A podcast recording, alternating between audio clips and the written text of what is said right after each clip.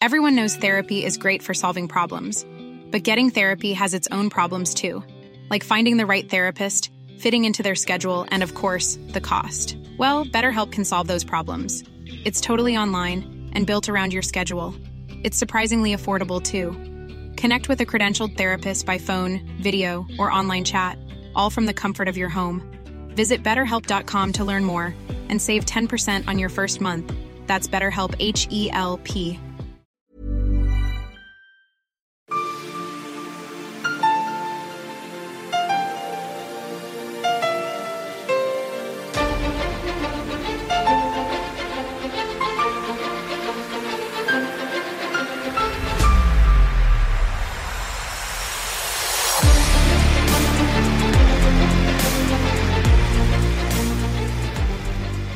lyssnar på Militärsnack, podcasten där militära saker blir lätta att fatta.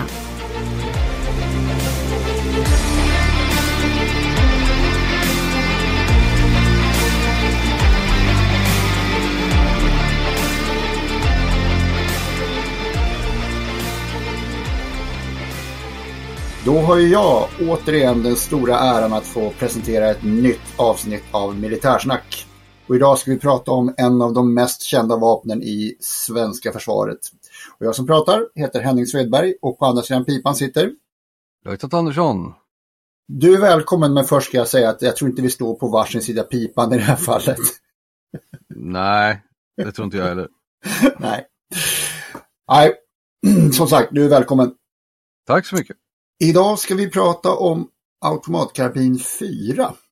Mm. Och sån har ju både du och jag skjutit med. Ja, och många, många andra.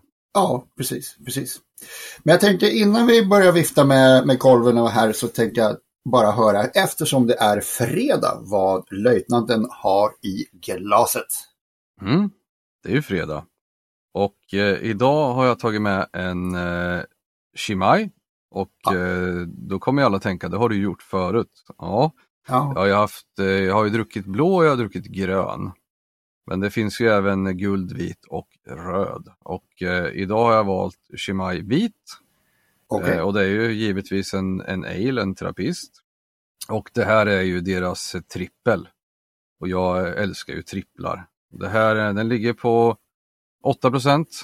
Eh, och den Jag just, jag tänkte just säga det, för du, jag för mig, du, du får ju alltid lära mig lite om öl här och, och du har sagt att en trippel ligger mellan 8 och 9 procent. Ja, typ. Det, det, I det spannet i alla fall. Fortsätt. Du har, du har ju Patersbiren, eh, ja, eh, deras egna som munkarna byggde till sig själv. Den Fyra. skulle, väl, den skulle väl kunna vara en enkel då. Och det är fyra någonstans. Ja, någonstans där. Ja, det, det, kan, ja. det kan variera, men det skulle kunna vara en enkel. Sen har du dubblarna som ofta är mörka och lite starkare och sen tripplarna då, som ofta är ljusa och ytterligare lite stark. Och sen finns det kvadruppel. Ja. Men eh, det här är en eh, trippel och eh, en ljus. Och den är väldigt, väldigt trevlig. Den är ju sådär som jag tycker att de ska vara. Lite grumlig, eh, tydlig beska och eh, ja men lite grann, eh, man kan ana sådana här citrus och halmtoner i det hela. Det gillar jag. Mm. Så att Chimay vit bör man dricka. Ja, just. Definitivt. Ja. Och vad har du tagit med dig idag? Eh, Jag har tagit en riktig gammal favorit som jag har haft som, den är, den är på min topp 10-lista skulle jag tro. Och det är en Bellhaven Twisted Tistel och det är givetvis en IPA. Mm, mm. Och här har vi lite fruktig, eh, lite torrare ska jag säga, den är inte så söt. Men lite brödsmak och frukter och honung och sånt där. Som jag tycker är riktigt trevlig. Den har en väldigt distinkt humlesmak och det tror jag är ifrån Challenger-humlen som den har. Den har kaskadhumle och Challenger och jag tror, jag måste kolla på flera öler med just Challenger och det kan vara så att det är den som har den smaken som jag gillar. Så det är som hemläxa till mig själv till nästa fredag. Mm. Det får du kolla på. Ja. Mm. Vad har vi då? Vi, har, vi ska prata om AK4 och det är väl som sagt som jag i inledningen nämnde där en av de vanligaste vapnen vi har. Mm. Det har ju hängt med länge. Det är ju en eh, eh, automatkarbin. Eh, automatkarbin 4 då. Eh, och eh, det här är ju ett eldhandvapen i kalibern 762 51 NATO. Mm. så att säga NATO-standard 762. Det är ju en svensk version egentligen av en eh, Heckler och Koch G3. Just. Och eh, AK4 den var ju huvudvapen i Sverige mellan 1965 och 86 när AK5 gjorde sitt eh, intåg. Men den har ju fortsatt levt kvar i, inom hemvärnet och nu är den även tillbaks i Försvarsmakten, framförallt armén, som eh, skarpskyttevapen. Okej. okej. Den heter väl AG3 i Norge va? Ja, det stämmer. Det är ju deras, eh, deras variant så att säga. Den heter ju automatgevär 3, AG3. Det är norsk, norska benämningen. Skiljer de någonting? Det kan säkert skilja sig i detaljer men i grundutförandet så är det ju samma. Men den är ju en modifierad för norskt bruk och eh, eh, tillverkad på licens i Norge precis som vi har tillverkat våra i Sverige. Okej. Var tillverkades AK4 i Sverige? Det kommer vi komma till på punkten historik. Jag väntar, jag ger mig till tåls. Ja, nej, men det här är ju då som sagt en automatkarbin i 762 x 51 NATO. Med ett eh, magasin, skjuter eh, sin ammunition från magasin eh, med 20 patroner per magasin. Mm. Och eh, den kan skjuta patronvis eld, alltså enkelskott, och den kan skjuta automateld. Mm. Den väger ungefär 5 kilo och är ungefär en meter lång beroende lite grann på version och vad man har för tillbehör och så vidare. Eh, man kan väl få in 21 skott i den där. Man gör mantelrörelse och sen så tar man ut magget och stoppar i ett till. Då har man ju fått 21 skott med sig. Ja precis, så är det generellt sett på alla vapen att du kan ju ladda in ett i eh, patronläget och sen kan du ha magasinet så att plus en kan man ju göra nästan på alla vapensystem. Okej, inte på k-pistol. Nej precis, den skjuter ju från öppen mekanism och då kan du inte ha en i patronläget. Det är samma som eh, många kulsprutor, de skjuter också från öppen mekanism. Det vill säga att eh, automatkarbinerna, de flesta, de, då är mekanismen i framfört läge och det är en patron i patronläget.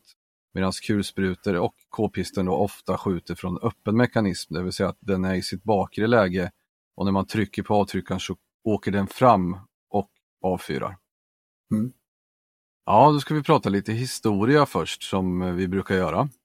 Och eh, automatkabinen 4 här, det är ju som jag sa tidigare utvecklat ifrån Heckler och Koch G3. Och det var så här att eh, i slutet av andra världskriget så dels så vet vi ju att eh, det var en ryss, det har jag berättat tidigare, som tog med Ja. sig en, eh, en tysk automatkarbin, en eh, STG44, ibland kallad MP44, hem till Ryssland Mm. och utvecklade Kalashnikov eller AK47 senare. Men eh, en del av eh, de tyska vapenkonstruktörerna de flydde i slutet av kriget eh, till Spanien och fortsatte utveckla vissa idéer till vapen som man, man kunde testa i Tyskland under slutet av kriget. Mm. Bland annat så gjorde de ett vapen i kalibern 7,92 x 33 Mm.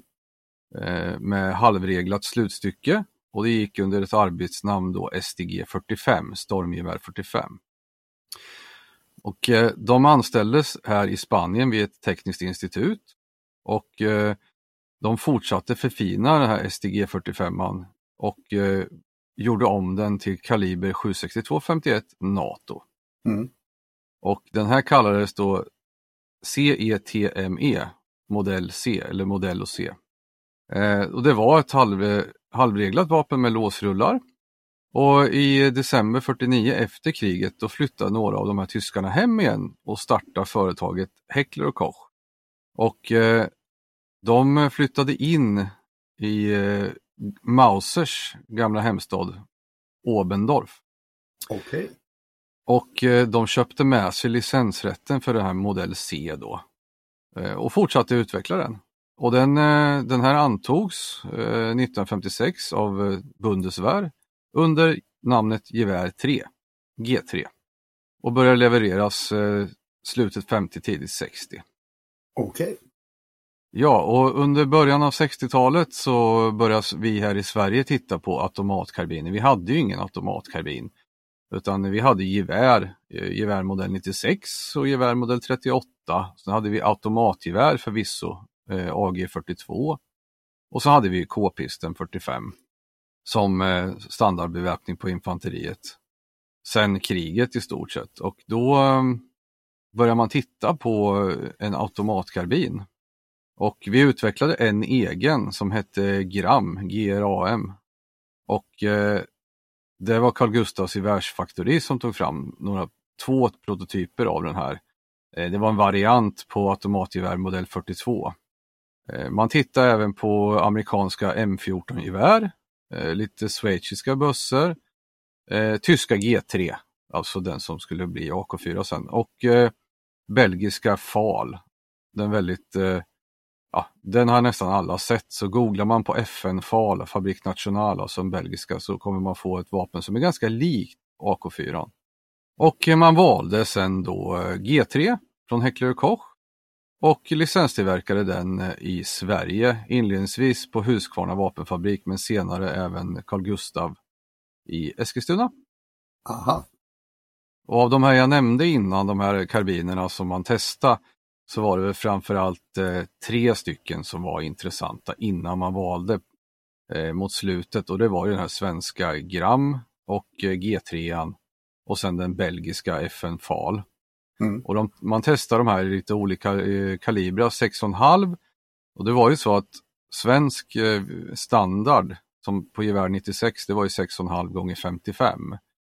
Men eh, man testade även 762 då i och med att det var en eh, kaliber som NATO beslutade att man skulle anta och då, då ville vi ha samma.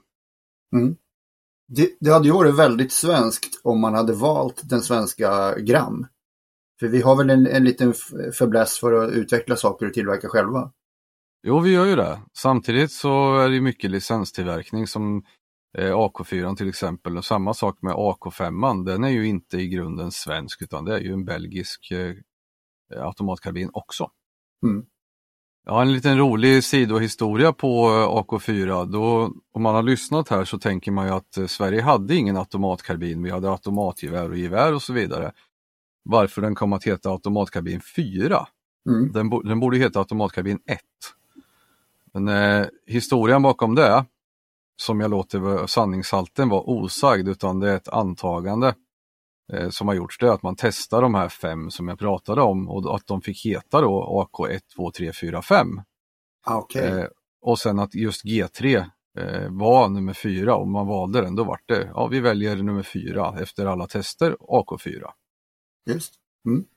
Och då kunde man ju valt att eh, döpa den till AK1 men den fick heta AK4.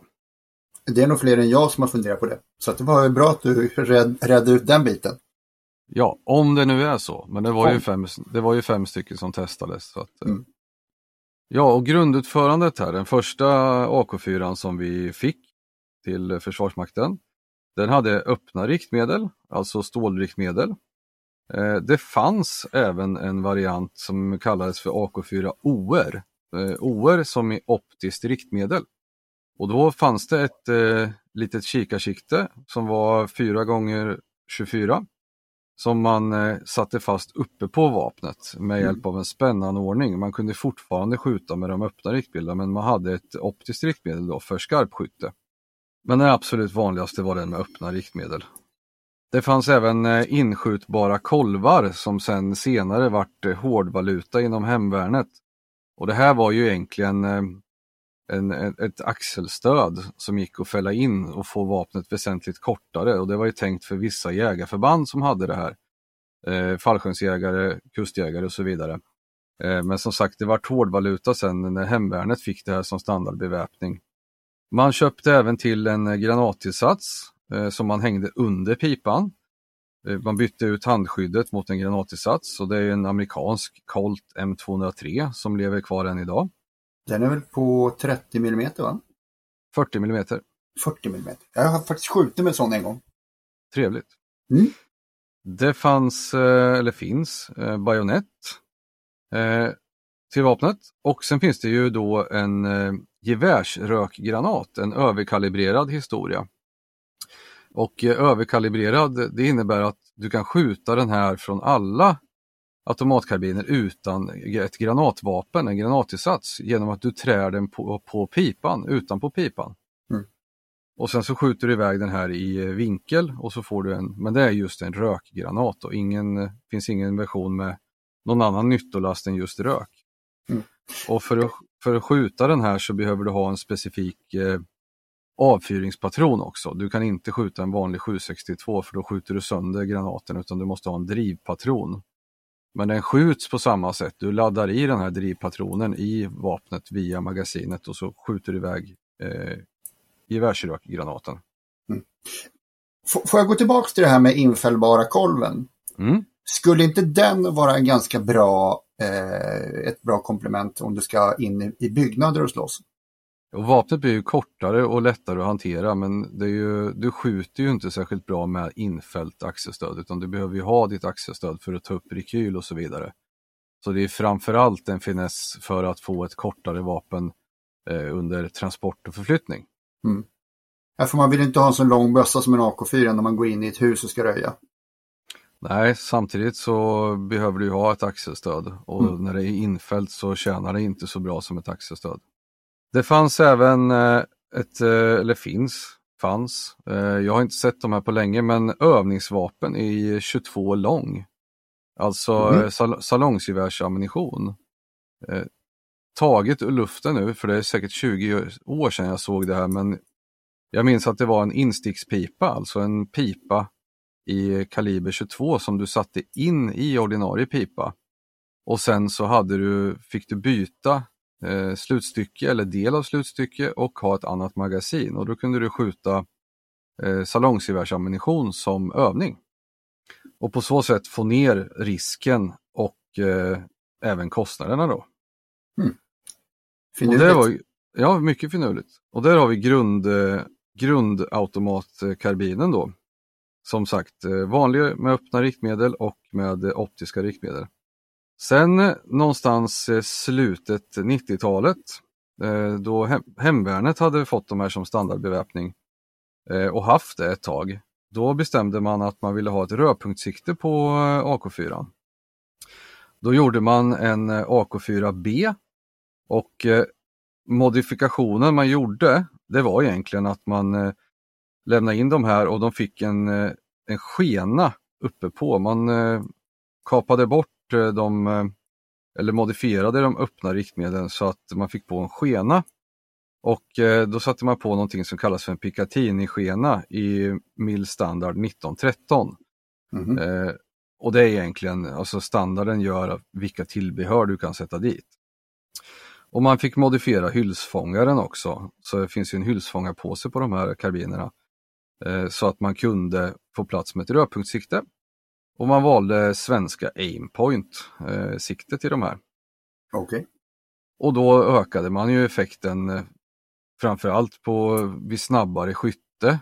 Och det möjliggör ju också att kunna skjuta med eh, bildförstärkare, alltså goggles i folkmun. Mm. Eh, så mörkerförmågan ökar ju med ett rödpunktssikte. Och sen eh, rullar det på. Det är egentligen hemvärnet som har de här och det är AK4 Bertil med rödpunkt som man har. Eh, Men eh, problemet med längden på vapnen och att möjligheten att kunna anpassa dem för kortare skyttar, fordonsförare och sådana här saker. Det kvarstår ju, det var det jag sa innan där med hårdvalutan, de här infällbara axelstöden. Va? Mm. Det fanns väldigt få att få tag på. Men det var egentligen där de flesta önskade sig som nummer ett. Att kunna göra vapnet kortare, kunna fälla in axelstödet på något sätt eller anpassa det. Dels för transport men även för att kunna anpassa till skyttar av olika längd. Mm. Så 2018 då skapar man eh, från AK4 Bertil så skapar man AK4 Caesar. Och eh, det är egentligen en AK4 Bertil men med en ny kolv eller axelstöd. Aha. Jag säger, jag säger kolv eller, ja, det är två olika namn Okej. Mm. för att det ska göra det tydligt då. Så att eh, då får man ett eh, axelstöd som är justerbart. Och någonstans där eh, kommer Försvarsmakten på att utöver hemvärnet så är det bra med skarpskyttar. Vi har ju tidigare haft då vanliga automatkarbiner, sen har det funnits rena prickskyttar. En prickskytt har ju oftast ett prickskyttegevär och specifika uppgifter. Men man vill återinföra skarpskytten på gruppnivå. Vad är då en skarpskytt? Skarpskytten det är en eh, soldat som har lite kralligare vapen. Eh, ja, framförallt kunna skjuta på längre avstånd med bättre precision. When you're ready to pop the question, the last thing you want to do is second guess the ring. At BlueNile.com you can design a one-of-a-kind ring with the ease and convenience of shopping online. Choose your diamond and setting. When you find the one, you'll get it delivered right to your door. Go to Bluenile.com and use promo code LISTEN to get $50 off your purchase of $500 or more. That's code LISTEN at Bluenile.com for $50 off your purchase. Bluenile.com code LISTEN. Burrow is a furniture company known for timeless design and thoughtful construction and free shipping, and that extends to their outdoor collection. Their outdoor furniture is built to withstand the elements, featuring rust-proof stainless steel hardware, weather-ready teak, and quick-dry foam cushions. For Memorial Day, get 15% off your Burrow purchase at burrow.com slash ACAST and up to 25% off outdoor. That's up to 25% off outdoor furniture at burrow.com slash ACAST. Det var vi, vi var inne på ett gevär som användes för att man skulle skjuta sönder prylar med den. Det var inte avsatt för att bekämpa soldater utan man ska skjuta sönder eh, taktiska eh, taktisk materiel. Mm, du tänker på AG90 där. Just det. som går alldeles utmärkt att bekämpa både personal och materiell. Men det är ju ett väldigt, väldigt långt och stort och klumpigt vapen. Utan här ville man ju ha en automatkarbin för användning på gruppnivå. Eh, men man vill ha en soldat som har bättre precision på längre avstånd. Och eh, då skapar man eh, AK4D. Och då tar man utgångspunkt egentligen i AK4C. Och det vill säga att det blir en automatka, automatkabin automatkarbin med den här Picatinny-skenan och det blir en automatkarbin med det axelstödet som är justerbart. Det man lägger till det är ett nytt handskydd, man skulle kunna säga förstock på civilspråk, Mm. eh, främre delen. Och eh, det handskyddet har olika fästen för att kunna fästa saker.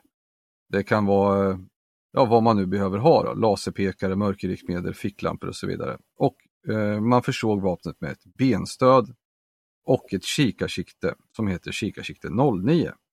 Mm. Ja, och det som jag sa där, kikarsikte 09, det är ju på skarpskyttarnas vapen. Eh, jag har hört om att det finns något som heter Weaver som skulle vara en konkurrent då, eller man ska säga ett alternativ till Picatinny. Mm. Man kan säga att det finns liksom olika standard på eh, fästen för tillbehör och det är för att det ska passa helt enkelt.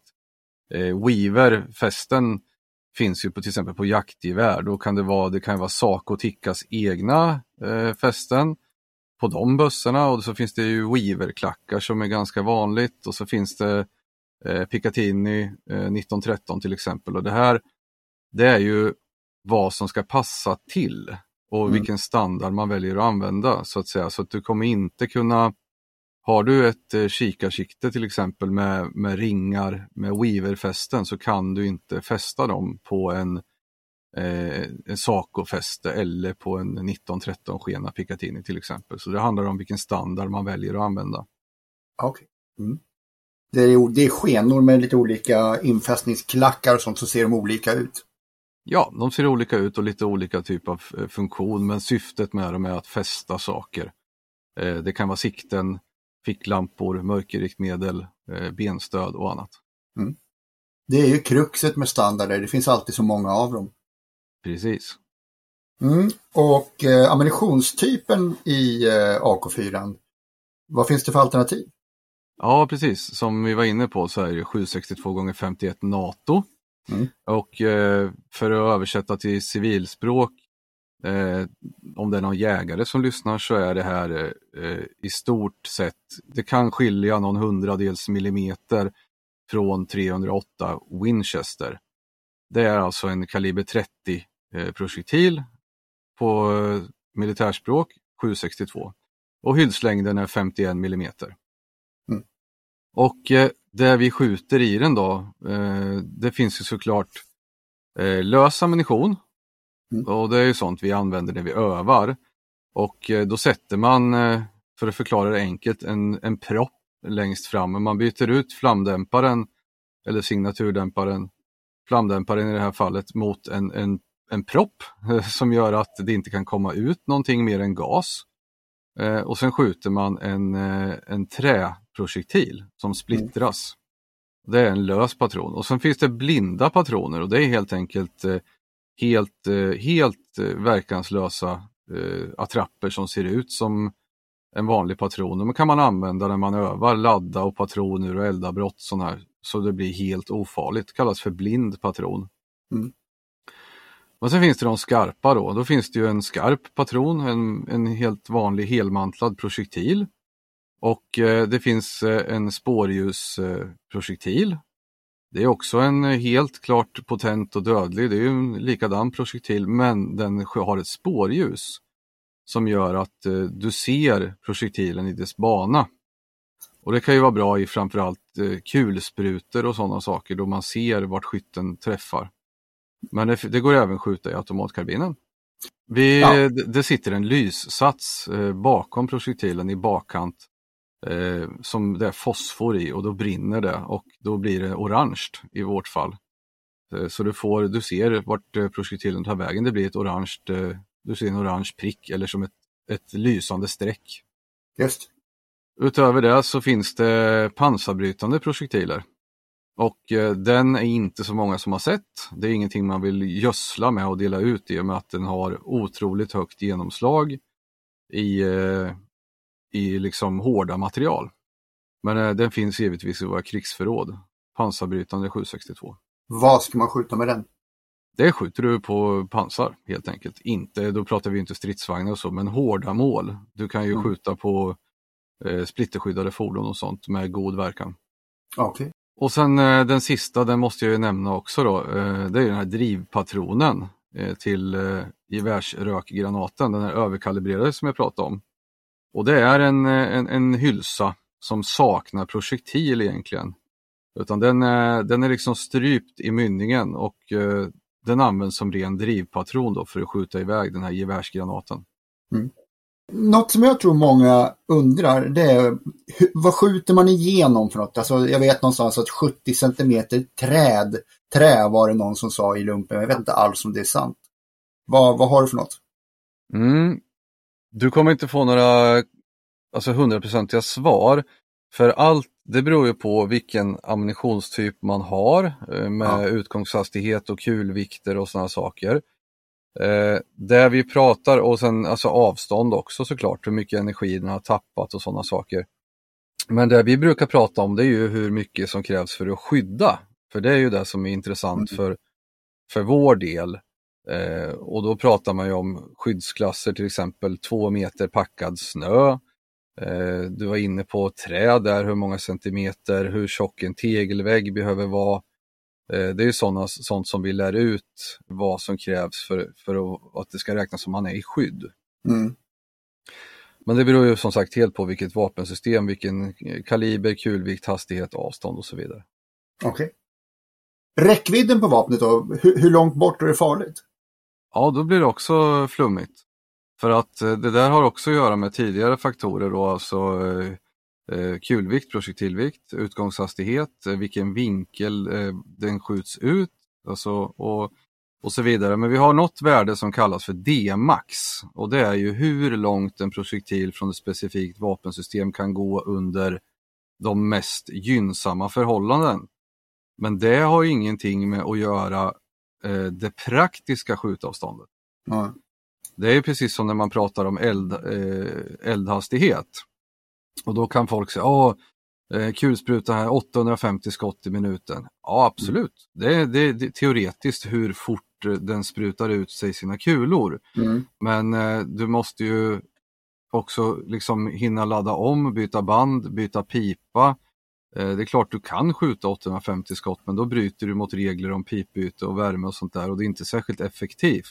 Nej. Så att det här blir ju också, praktiska skjutavstånd är inte samma som eh, eh, D-max, alltså hur långt, och en kula den är farlig ända ut till D-max. Ja. Men eh, det är så långt så att du inte kommer se ditt mål. Ja, just det. Jo, men det vi säger här eh, på en 762, då, om vi, vi pratar det här som jag kallar eh, D-max, alltså maximal räckvidd. Mm. Det är ju att du har, eh, du har extremt gynnsamma förhållanden och eh, rätt vinkel och så vidare. Då kommer en 762 kunna gå upp uppemot 4,5 kilometer. Alltså 4500 meter, men det är ju Ja. inte, det, det är ju inte praktiskt görbart att skjuta. Nej. Men om du skjuter den ur eh, D-max-vinkel och så vidare och allting är, är så gynnsamt som det kan så är den ju farlig på det här avståndet. Ja, Förutsatt att du inte träffar någonting emellan då. Och då, är, då pratar vi vinklar upp mot 45 grader. okej. Mm. Men det är inte sagt att det är samma så praktiskt skjutavstånd. Det kan ju vara alltså, upp till 500 meter med kikarsikte, kanske upp till 1000 om du är en duktig skytt. Ja, det är, jag kan ju leverera ett, ett formellt svar här och då kan jag läsa på sidan 78 i Soldef om du vill höra om eh, vad, vad, vad den säger om skyddstjocklekar för finkalibrig eld. Absolut. Och då får vi ju anta att man har eh, testat detta ganska noggrant och att den här skyddstjockleken är mer än genomslaget. Mm. Och eh, då delar man upp det i att eh, följande tjocklek av olika material krävs för skydd mot finkalibrig eld. Pansarbrytande finkalibrig eller underkalibrerad ammunition kan dock slå igenom skyddet. Så här pratar vi alltså normalprojektiler. Mm. Och då pratar man om en centimeter stål, 20 centimeter betong, 25 centimeter singel makadam eller stenskärvor, 25 centimeter tegelmur, 50 centimeter sandsäckar, 70 centimeter trä, Det hade vi. 70 centimeter tillstampad jord, 150 centimeter isblock, 200 centimeter mossjord och 200 centimeter packad snö. Ja, usch. Så där har du fått eh, Mm. Ja, men det, det är fascinerande liksom att man skjuter igenom de här eh, tjocklekarna av olika saker. Du nämnde då två meter torv eller, eller snö. Men det är egentligen enkel matematik. Vad kulan väger, hur fort den flyger och densiteten på det det träffar. Ja, precis med utgångshastighet och anslagsenergi och kulvikt och så vidare. Mm. Ja. Då har vi gått igenom AK4. Det är jäkligt intressant. Men eh, vi kommer ju då till eh, Vad skulle du? Vår programpunkt där vi ska berätta vad vi skulle vilja skjuta på eller motsvarande med i det här fallet då AK4. Mm. Jag vet exakt. Jaha, får höra. Jo, du gav det till mig förut. Eh, med, eh, under utbildning med soldaterna så brukar man prova de här skyddsklasserna. Och eh, då gör man så att man åker till skjutbanan och sen har man olika lådor som man skjuter på, eller lådor. Mm. Eh, och det finns ju låda fylld eh, till exempel med sand och då är det sand och sen är det en skiva, sand, en skiva och den här skivan kan vara i papp eller det är för att se eh, om det är hål i den, för det ser man ju inte i sanden. Så drar man ju upp en skiva i taget eh, med 5 cm mellanrum till exempel och ser hur långt kulan då har gått. Mm. Eh, och det finns ju även eh, andra material man skjuter på för att se genomslag, verkan. Mm. Och eh, då måste jag ju prova det här och köpa tofu och fylla en sån här låda. Eh, och, sen, eh, och sen dra upp skiva efter skiva och se om tofu trumfar något, an- något annat. Jag tror det är 200 centimeter tofu.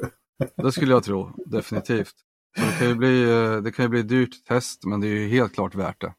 Ja, för att du, gör, du får ju äntligen tofun komma till någon form av nytta. Ja, och sen ser jag det lite som att man gör en insats för mänskligheten. Ja, antitofuismen. Ja. Ja, Precis. Det kanske slutar med att man har eh, fordon, eh, stridsfordon och annat klädda i tofu. och då får jag ju fråga dig, vad skulle du? Mm. Eh, nu, jag brukar försöka hitta på något festligt här, men faktum är att jag skulle vilja skjuta på Saab-mål på riktigt stora avstånd. Och bara se hur, hur, duktig kan jag bli? Mm. Det är ju roligt. Ja, det skulle jag vilja göra. Och då är det ju dags för våran sista programpunkt och det är ju dagens datum eller veckans datum i historien. och just. eh, innevarande dag är ju 21 oktober. Jajamän! 21 oktober 1805, då inträffade det som räknas som det viktigaste sjöslaget under Napoleonkrigen. Det här var alltså slaget eh, vid Trafalgar där brittiska flottan mötte den fransk-spanska alldeles utanför, eh, nere vid sydvästra Spanien. Där Lord Nelson inte miste ett enda fartyg. Mm. Eh, han hade med sig 27 fartyg och besegrade den spansk-franska flottan bestående av 33 skepp.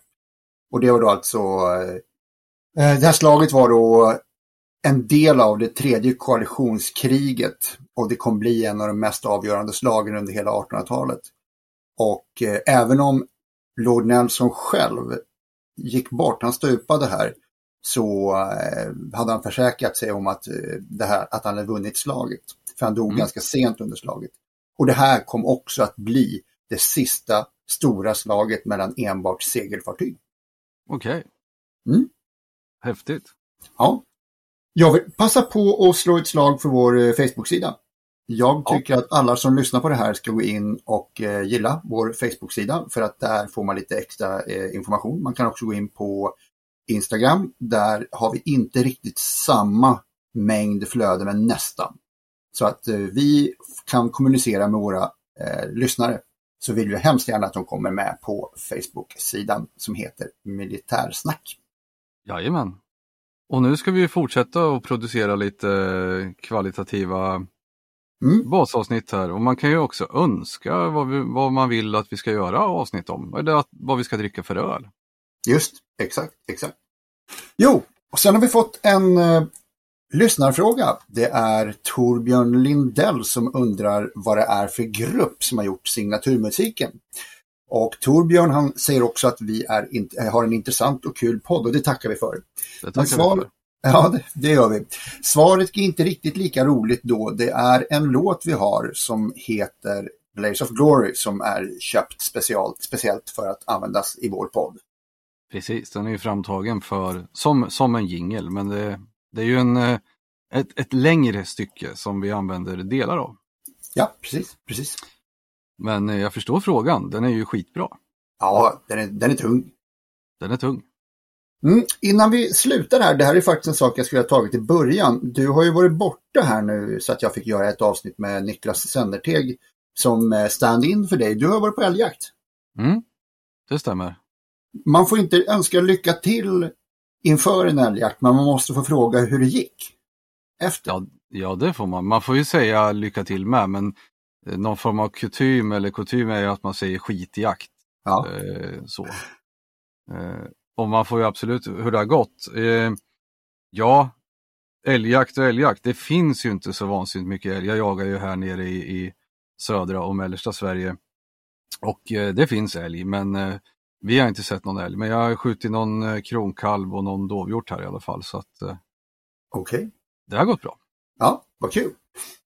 Ja, på tal om, om jakt och kött och mat och öl så har ju vi har ju en idé. Ja. Och den här, jag tycker det är en lysande idé. Och den är ju, vi funderar ju på att göra en grej för våra Patreons. Mm. Och det är ju att de ska få önska eh, vilka öl vi ska dricka. Just. Och då kommer vi säga ett specifikt antal, att ja, men vi kommer prova sex stycken öl kanske. Mm. Så får de komma in med önskemål och så köper vi in de här och sen så har vi en ölprovarkväll. Mm. Så gör vi ett avsnitt. Det blir ju jättekul. Det ser jag fram emot verkligen. Och eh, det finns säkert någon säkert risk för att det blir eh, någon form av alkoholromantisk eh, stund det här och eh, en hel del historier. Men mm. eh, det är idé som vi har. Mm. Så den kan vi slå ett slag för att vi tänker göra för våra Patreons. Mm. Absolut, ja, det ska bli jättekul. Det tror jag. Men då så löjtnant, då eh, tackar jag dig för det här avsnittet och jag tackar de som har lyssnat. Tack så mycket. Då hörs vi. Hej hej! Det gör vi. Hej då, hej då.